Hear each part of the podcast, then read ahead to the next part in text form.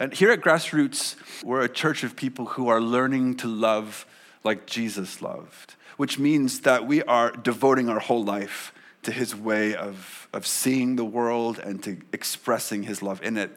And it takes a bit of a devotion, so to speak, to that kind of way. We need to uh, learn about him. We need to learn who he was. We need to come into his presence in prayer.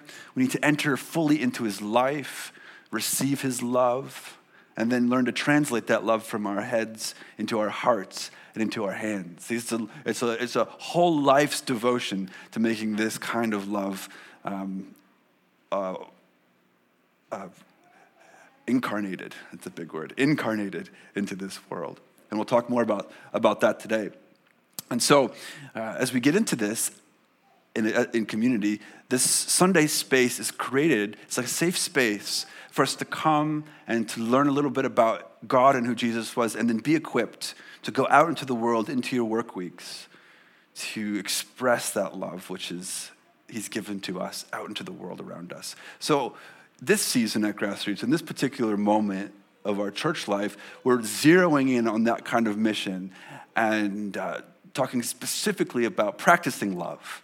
And it's not just the ideas of love and the concepts of love which inspire us, but Jesus shows us ways to give it in our relationships, in the very uh, earthiness of our everyday life.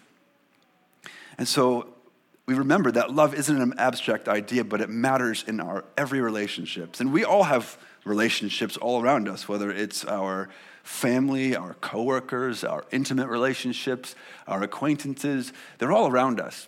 And I don't know, by show of hands, how many people think that relationships are complex? All right, we got a good showing there. Relationships are complex because humans are infinitely complex.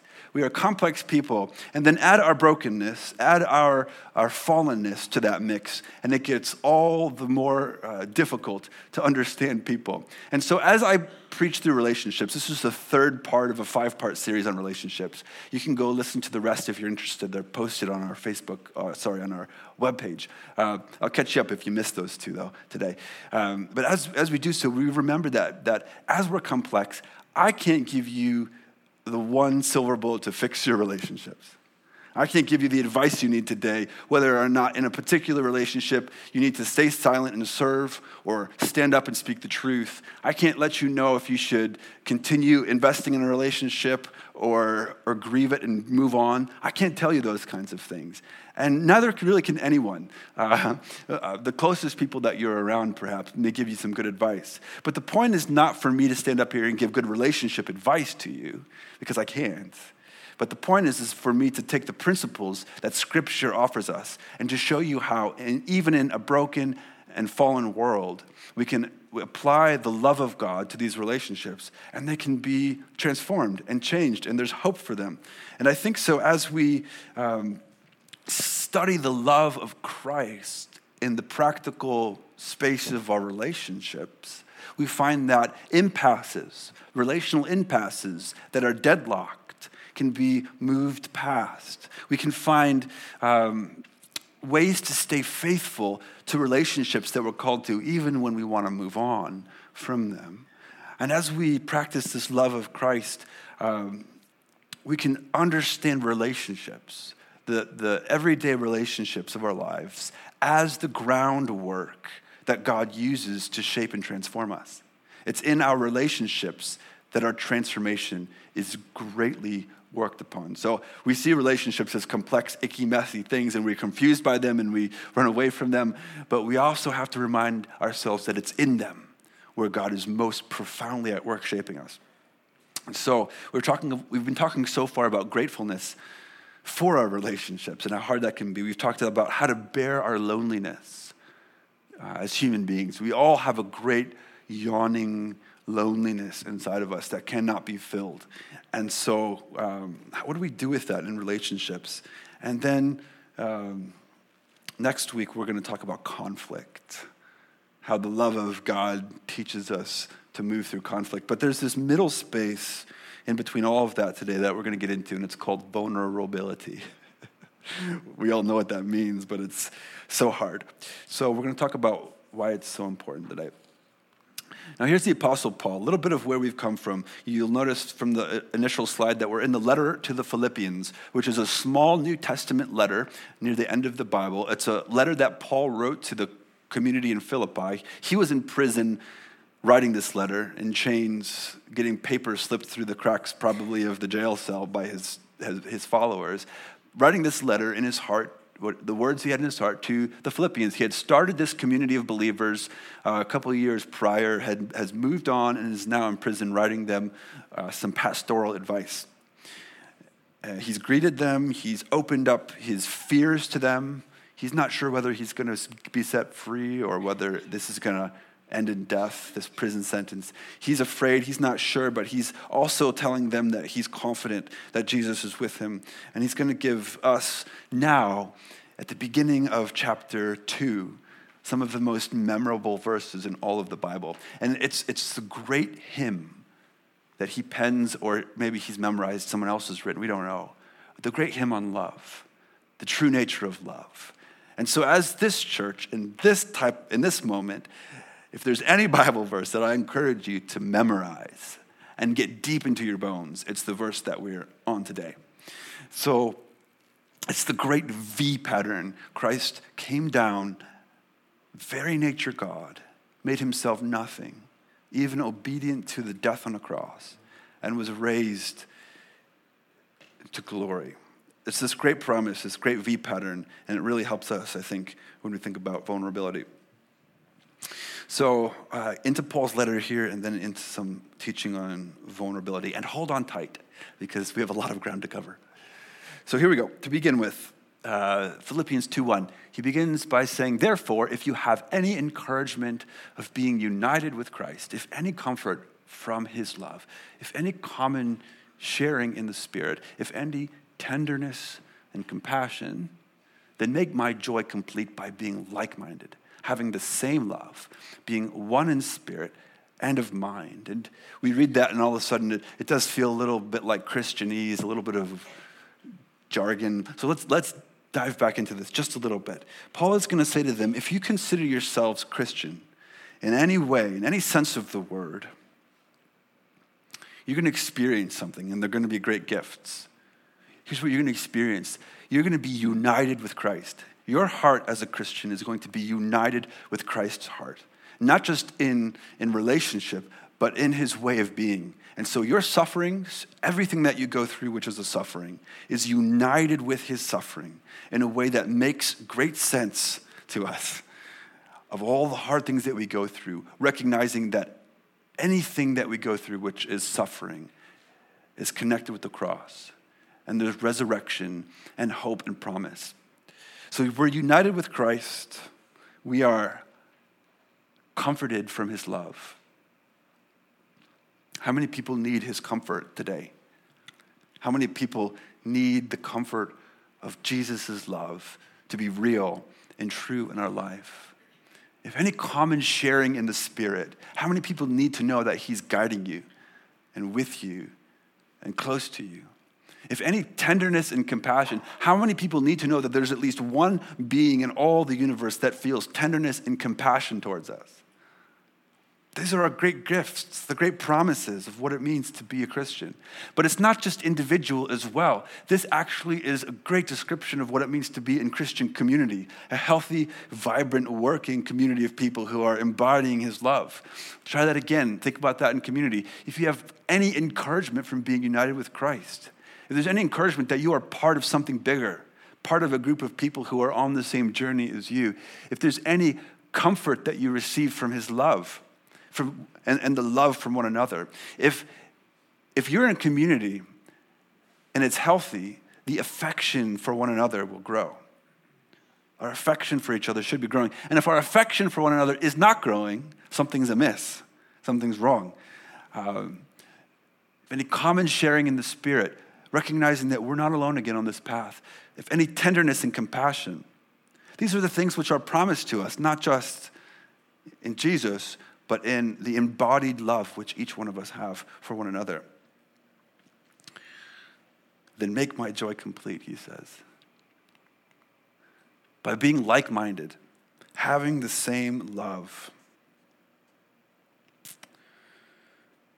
This is the central mode of thinking as Christians. This is the central way we understand everything that we do in life. The kind of love that God gives to us, having the same love and giving it in, in turn and being one in spirit of mind. Now, he's going to get on to talk a little bit about um, what this looks like. Because, okay, these are great promises, these are great hopes, these are great uh, responsibilities that we hold. Just as much as we receive all of this, we have a responsibility to give it. They're profound and, and great. Uh, but he's going to help us. He's going to help the Philippians. And as we peek in on their correspondence, we're going to get a little advice about what this looks like. And here he says, he moves on and says this, giving a little more description about what this means. Do nothing, nothing out of selfish ambition or vain conceit. How do we do this? How do we be your love for others in the world, Jesus? Um, how do we look like you in this world around us. That means doing nothing, absolutely nothing out of selfish ambition or vain conceit. Rather, in humility, value others above yourselves, not looking to your own interests, but each of you to the interests of others. Now, I'll put this in a bit of a, a framework here just to, to show us how the, this looks when it's put side by side. Think about this. Think of how profoundly our relationships would be changed if we took this kind of teaching to heart. Selfish ambition on the one side versus humility, valuing others above yourselves, not looking to our own interests, but to the interests of others. Now, selfish ambition, what is selfish ambition? Because if that's the thing we're trying to root out, let's get a bit of a sense of what that is. Selfish ambition is defined by the word get. I'm after getting something. And we can talk about selfish. I, am an ambitious person. I like, to, I like to go after things in the world. But what does ambition look like that it's selfish? It's defined by what I get, what I get from you. If your relationships are marked by selfish ambition, you're asking yourselves, what can I get from this person? And, and put, it, put it coldly that way, it's, it's very stark.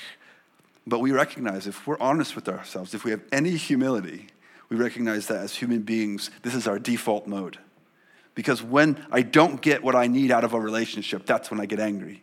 That's when I get vindictive and spiteful. And we recognize when that happens, when the fruit of getting a getting kind of posture comes out, it's, it's difficult. It's, it's hard to, to move beyond that in relationships.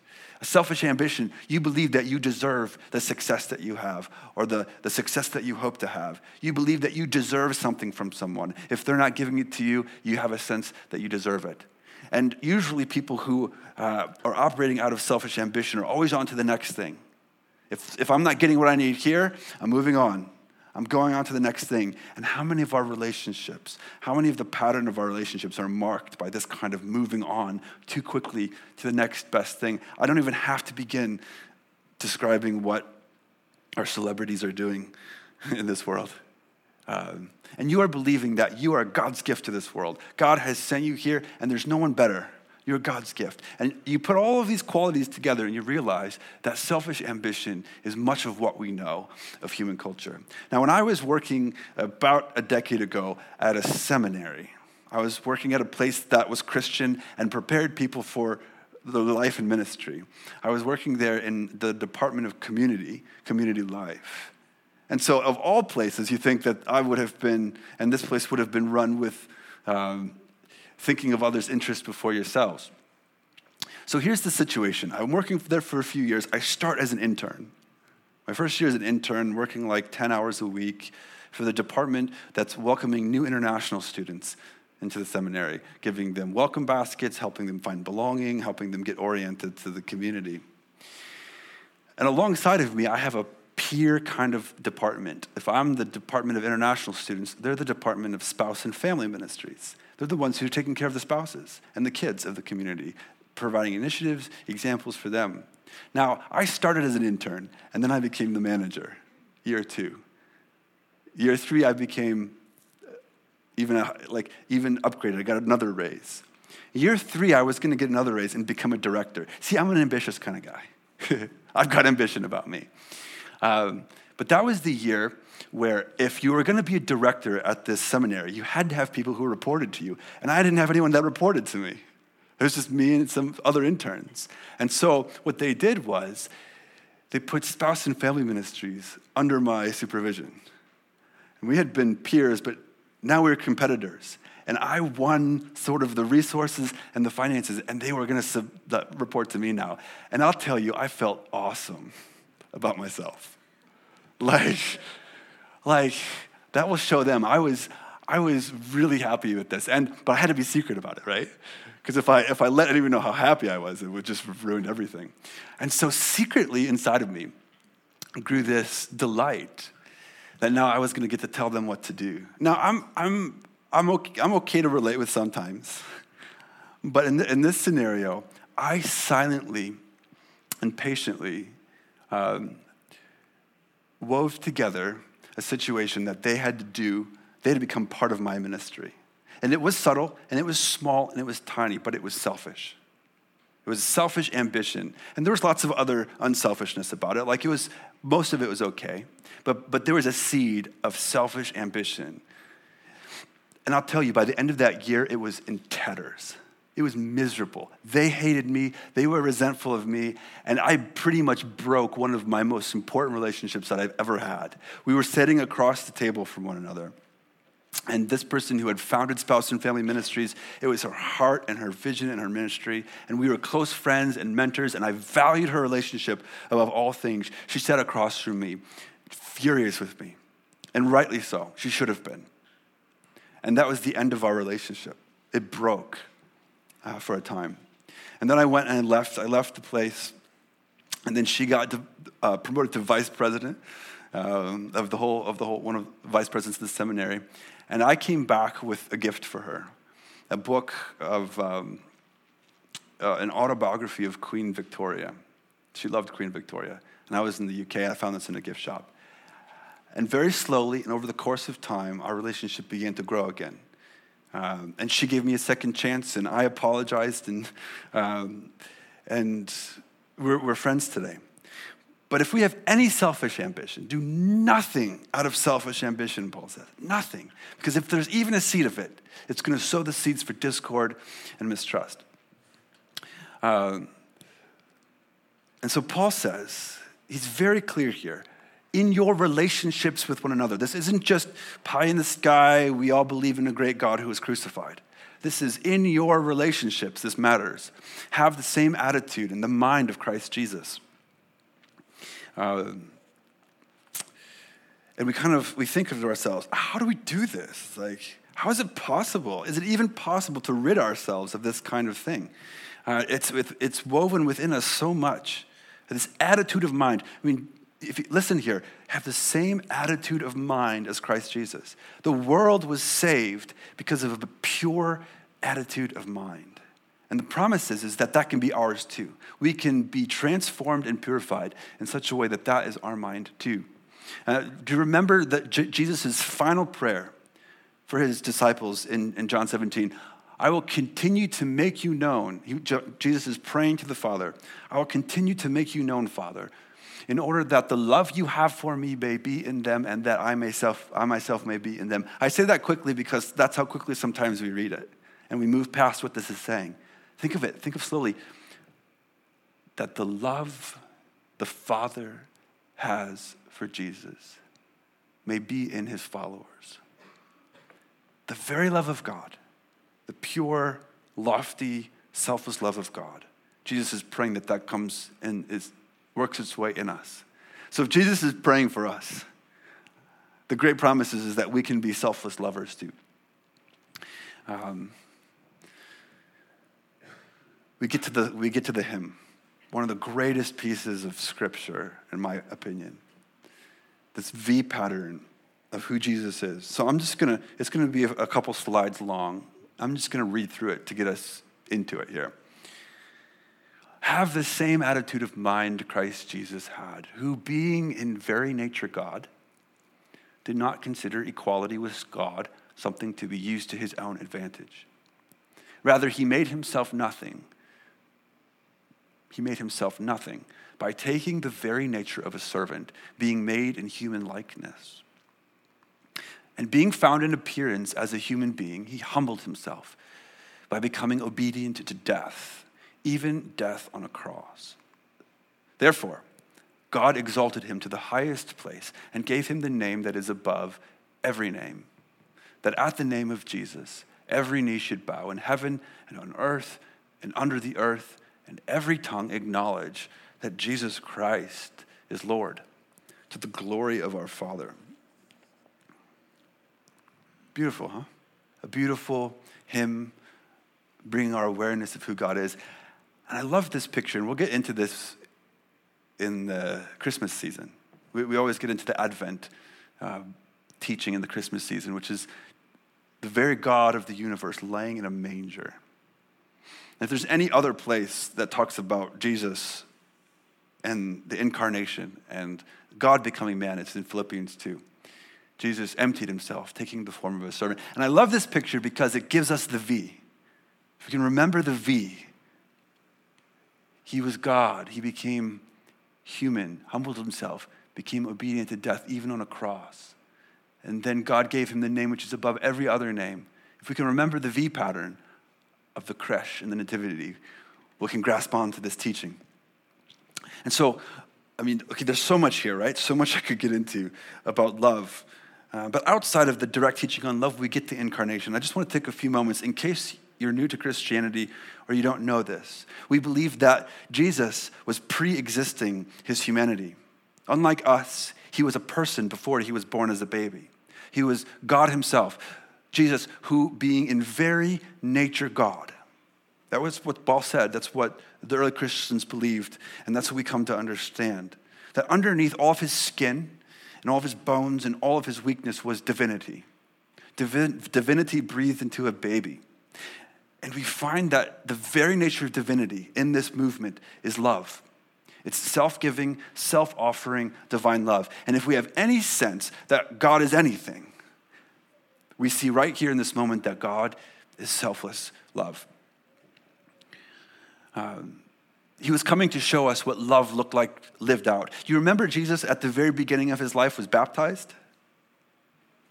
He was baptized. He went to, to John and uh, said, John, I want you to baptize me. And this was the baptism for the repentance, for the forgiveness of sins. But Jesus wasn't sinful. Jesus didn't have anything to repent for. And John said, I don't, you shouldn't be baptizing me. I'll, you, I mean, I shouldn't be, uh, I should be being baptized by you. I shouldn't be the one baptizing you, Jesus. And Jesus says, in order to fulfill all righteousness, I have to do this. And this is what this means. He was coming to show us what love meant in the world, what it looks like. And at the very beginning of love, at the very start of love is humility, owning up to our brokenness, owning up to our dirtiness, owning up that we are part of the problem. That's the first step in learning to love and be selfless lovers like, like Jesus. He didn't have to do us, but do it, but do it that way, but he showed us the way.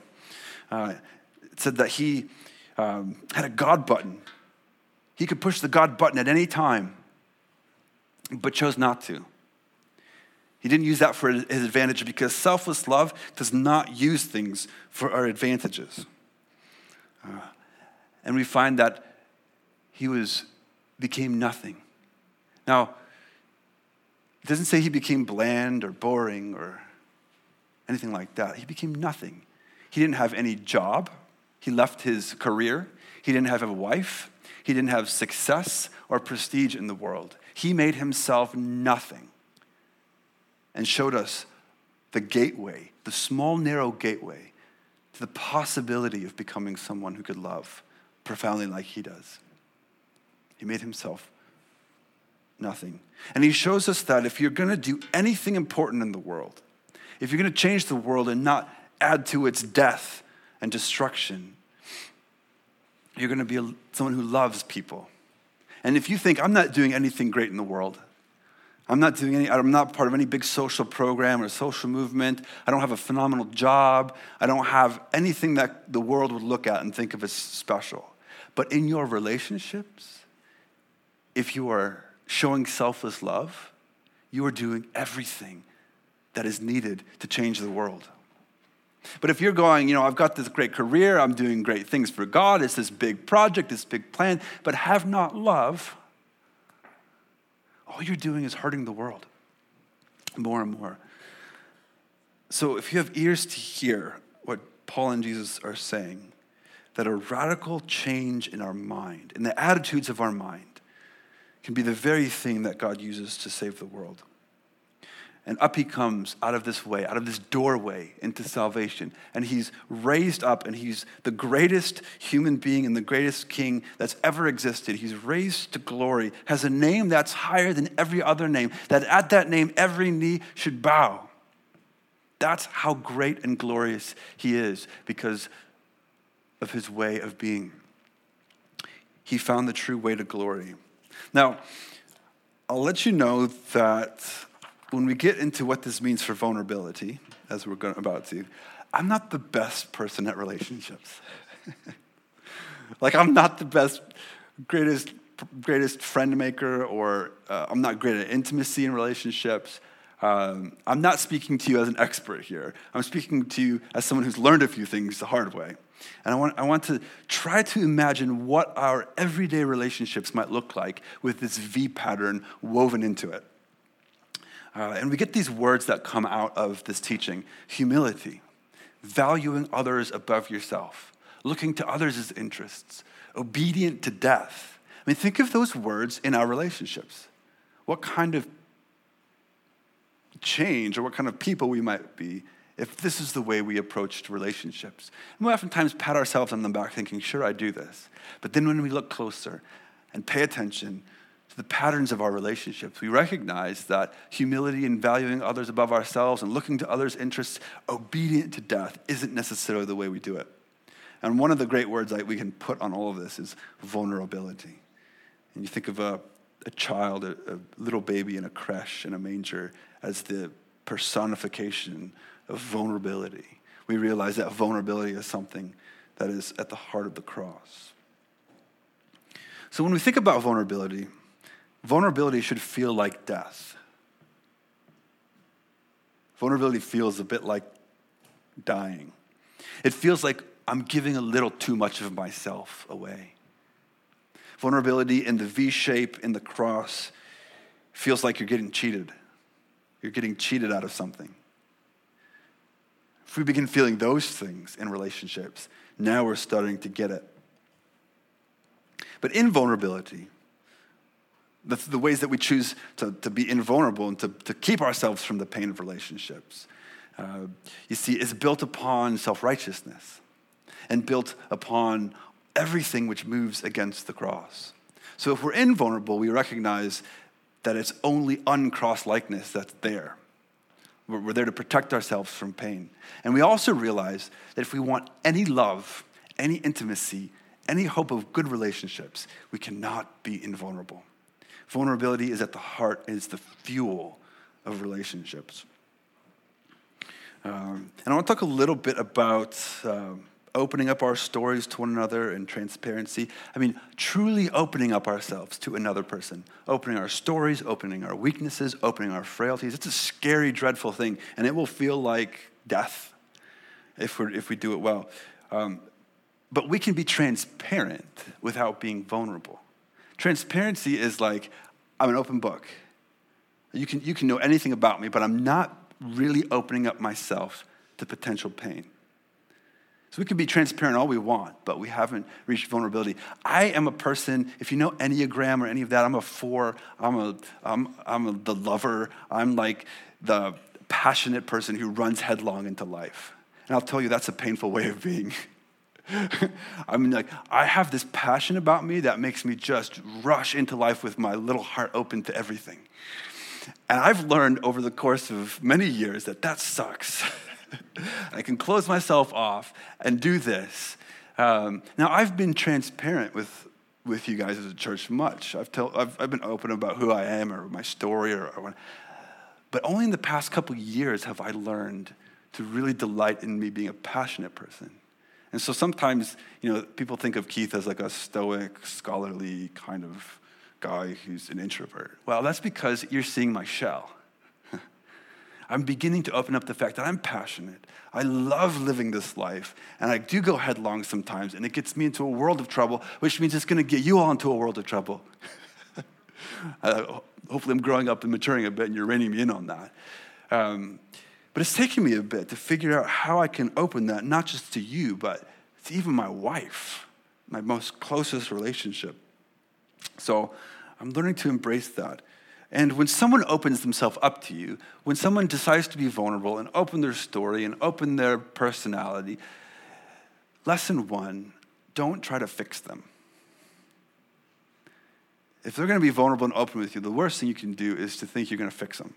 Your job is to listen and delight and uh, ask questions, explore, be inquisitive about a person who's opening up. Uh, when we begin to fix people who open up to us out of their vulnerability, if they share their emotions, they share their feelings, they share their passions, they share what's inside of them, if we begin to fix them, it's just another way of us looking after our own interests because we feel a little bit uncomfortable and we want to feel less uncomfortable and we think, well, maybe I've got the answers. What does, what does it look like when someone's passionate and open and uh, vulnerable with their emotions? What, what does it look like to think primarily of their interests? It's an interesting question. Uh, but the thing about vulnerability is it's, it's what draws people together. If you're not vulnerable, you'll, people won't get you. You've got to be able to bear your weakness, bear your concerns, bear your insecurities. And when you do, when you do that, it draws relationships together. And sometimes people think, well, I've got to be all put together. I've got a show I'm put together. I've got everything figured out. And then they'll really like me and they'll be, they'll be uh, infatuated by me, maybe. They'll really want to get to know me. But that's not how relationships work. Relationships work off of vulnerability. When I share my concern and weakness, it touches something in you and it draws affection. It draws us together. So take time to be together. Take the time of day to, if you want to be a person who fosters healthy relationships, you're going to have to take time to do this. And I would say that 80% of time you need to take the initiative, especially if you're past school and college and you're in, in life and, and you're, you're grown up. Uh, I would imagine that much of our relationship web looks like one person sitting at home wide thinking, why is no one calling me? Much of what our relationships look like is that why does no one take interest in me? And the reality is, is that at this stage of life, if you want relationships, especially new relationships, 80% of the time you're going to be the one who's inviting. It's just the reality. Take time to in, invite people into your life. And if you sit back wondering why people aren't inviting you, it's because they're sitting at home wondering the same thing. That's what they're up to. Uh, and, but you see, don't look to your own interests, look to the interests of others. It's a very practical way of understanding this. Just get rid of, um, uh, relinquish the need to be invited. And your relationships will, I, I, I bet, start to um, take an upturn if they need it. Uh, but pray to find friends too. You know, I think some people sit around wondering, why don't I have friends? Why don't people are close? And a vulnerable way of being is, is inviting or asking God. God, please give me a friend. Give me someone who understands me. Bring someone into my life who will, who will uh, engage with me in the things I like to engage with. And then be open to who comes. may not be who you want or are attracted to or are interested in, but they may be the very person that God is answering your prayer. So, uh, vulnerability. Um, we need to open ourselves, get in touch with who we are on the inside, and be willing to crack that open a little bit and make some initiative to make connections with the people who are close with us. It takes great vulnerability, and uh, we, we can't keep ourselves isolated off. Now, I'm going to talk a little bit about conflict next week and what the cross means for conflict. Um, making yourself nothing, valuing others above yourself. But I want to begin it today because there's a big vulnerability piece involved. Um, vulnerability and conflict. Do not take with you into conflict what you need to defend yourself. Take with you your vulnerability. That's going to be the heart of what I'm going to try to teach on next week, but begin here today. How many times do we know there's going to be conflict, or we're upset with someone, or it's, we know it's not going to go well? We've got to do some truth telling, and it's going to go poorly. How many times do we spend all of our energy and effort preparing our defenses? Here's what they're going to say, and here's what I'm going to say in response, and here's what someone else going to say. Because we hate that. We hate that feeling when we open ourselves up to, to make a conflict or to, to, to, speak some truth, and all of a sudden people are shooting back at us, and we're, we're ill prepared, and then we go in the room and cry, and we go over all the things we should have said to defend ourselves. Like, how, many, how oftentimes is that the pattern of our relationships? But with a cross shaped perspective, we learn to put aside all of the energy and effort that we would use to defend our, our kingdoms. And we take with us our vulnerability. What is our part of the problem? What are the ways in which we add to this relational conflict and mess? Um, and when you do so, when you enter into conflict, especially in relationships, uh, it's important, first of all, never to try to gloss over our own mistakes. I mean, even outside of conflict, in a workplace environment, perhaps, you may, you may see this happening. Like someone's making a mistake, they forgot to order something, they forgot to do this, they forgot to do that. And then you ask, and it's, and it's like all the mistakes are under the rug. There's no admission that a mistake was made. And then we sort of, okay, well, that's a little thing, so I'm not going to deal with that. And they build up, and little things build up, and little things. And all of a sudden, we've got problems. When you enter into any relationship, people learn to say, I didn't, I'm sorry I forgot that. I'm sorry I didn't do that. We don't enter in with our defenses, we enter in with our vulnerability. And our relationships uh, begin to take the turn they need to. Um, but before launching into accusation, okay, I'll get into this more. But we come to conflict and go, you know what? You did something to hurt me you have a wrong, uh, you've wronged me in a certain way, and I'm going to here to, to make it right. When we launch into our, these kind of conflicts, we never should begin with accusation. Never, ever, ever in a cross shaped way of being. We always enter in with our vulnerability. Uh, we enter in with our part of the problem. I'm like listening to an amen from Eve back there. no amen for you. I'm, I'm, we're the worst at this. I jump in all the time with my accusation and like, here's what you did and here's what you're doing wrong and blah, blah, blah, blah, blah. Uh, and that never goes well. But we can enter in with vulnerability. You know what? Like, here's my part of the problem. Here's the way that I've not done well.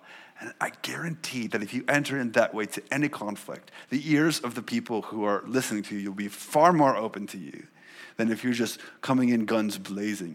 And if you come across any person in your life that's telling you a story about a conflict they're having in their life, if they're saying, I'm having a conflict with a, with a sibling or with a, with a coworker or with a, a, a spouse, and they're saying, and they did this and this and this and this, and they're telling you that they have no part in the, the, the problem, like your, your little red flag should be going up. Now, if there's a great power differential, in a relationship, a parent to a child or a, a boss to uh, an employee, if there's a great power differential and someone's like, yeah, they did this, they did this to me, and there may be, a, there may be situations in which um, people have no part in the, in, the, in the conflict and the wrong. Now, that, that's true. I'm not saying that. But I'm saying probably 90% of most relationships, if someone's telling you a story about all the things that this person did to wrong them and isn't, isn't sharing anything of their own self awareness, then they're fooling themselves.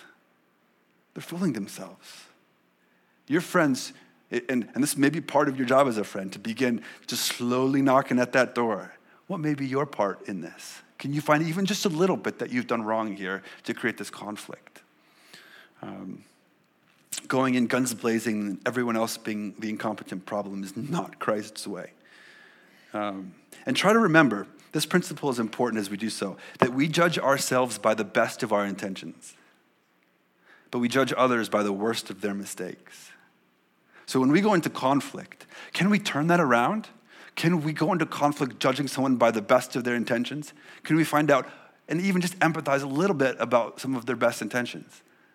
And then can we enter in uh, to, our, to the conflict understanding our worst mistake?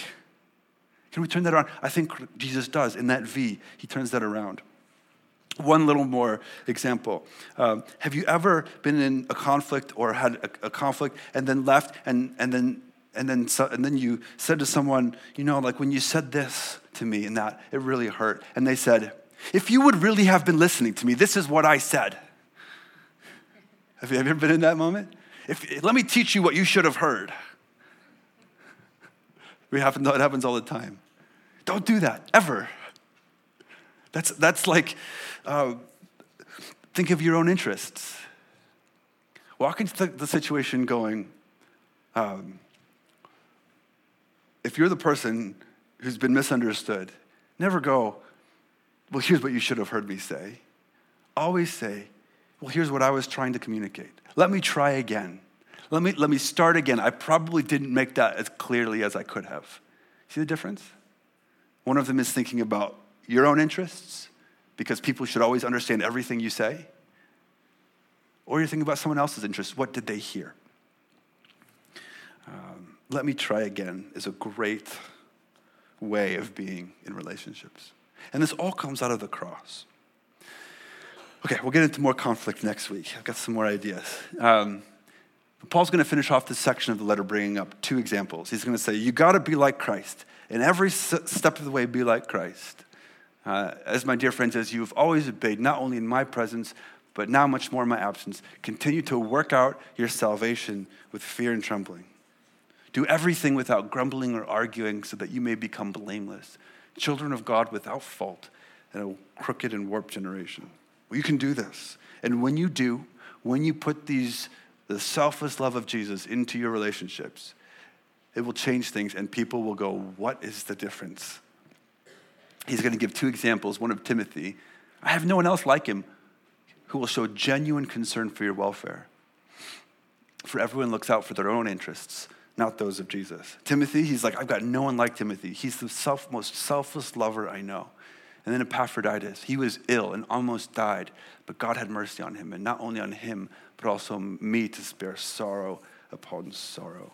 And I love this little moment before we end here with Paul he's saying that if Epaphroditus, who gave up his well being to travel across dangerous roads from Philippi to Ephesus, um, if he had died, I would have experienced sorrow upon sorrow.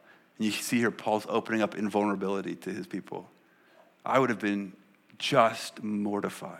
It's, it's, it's, it's a very vulnerable thing to say. Uh, not, you know, you know, it would have been Christ, it would have been God's will, and we just, he's in heaven, and we buck it up. Okay, I'm opening Pandora's box now. But, um, but you see, that's not the Christian way. Christian way isn't invulnerability. It's finding our way to be eminently vulnerable in all of our relationships. So a few things today. Get out your phone. Sorry, that's not, you don't have to. That's not, a, that's not an instruction. If you'd like to capture this, get on your phone. I'm, I'm, i think I'll probably try to put this on uh, the Facebook community page. Uh, because I think, to me, I'm just like, what are some to dos? What can you go do with this this afternoon? Uh, get in touch with your emotions as a way to prepare to share them.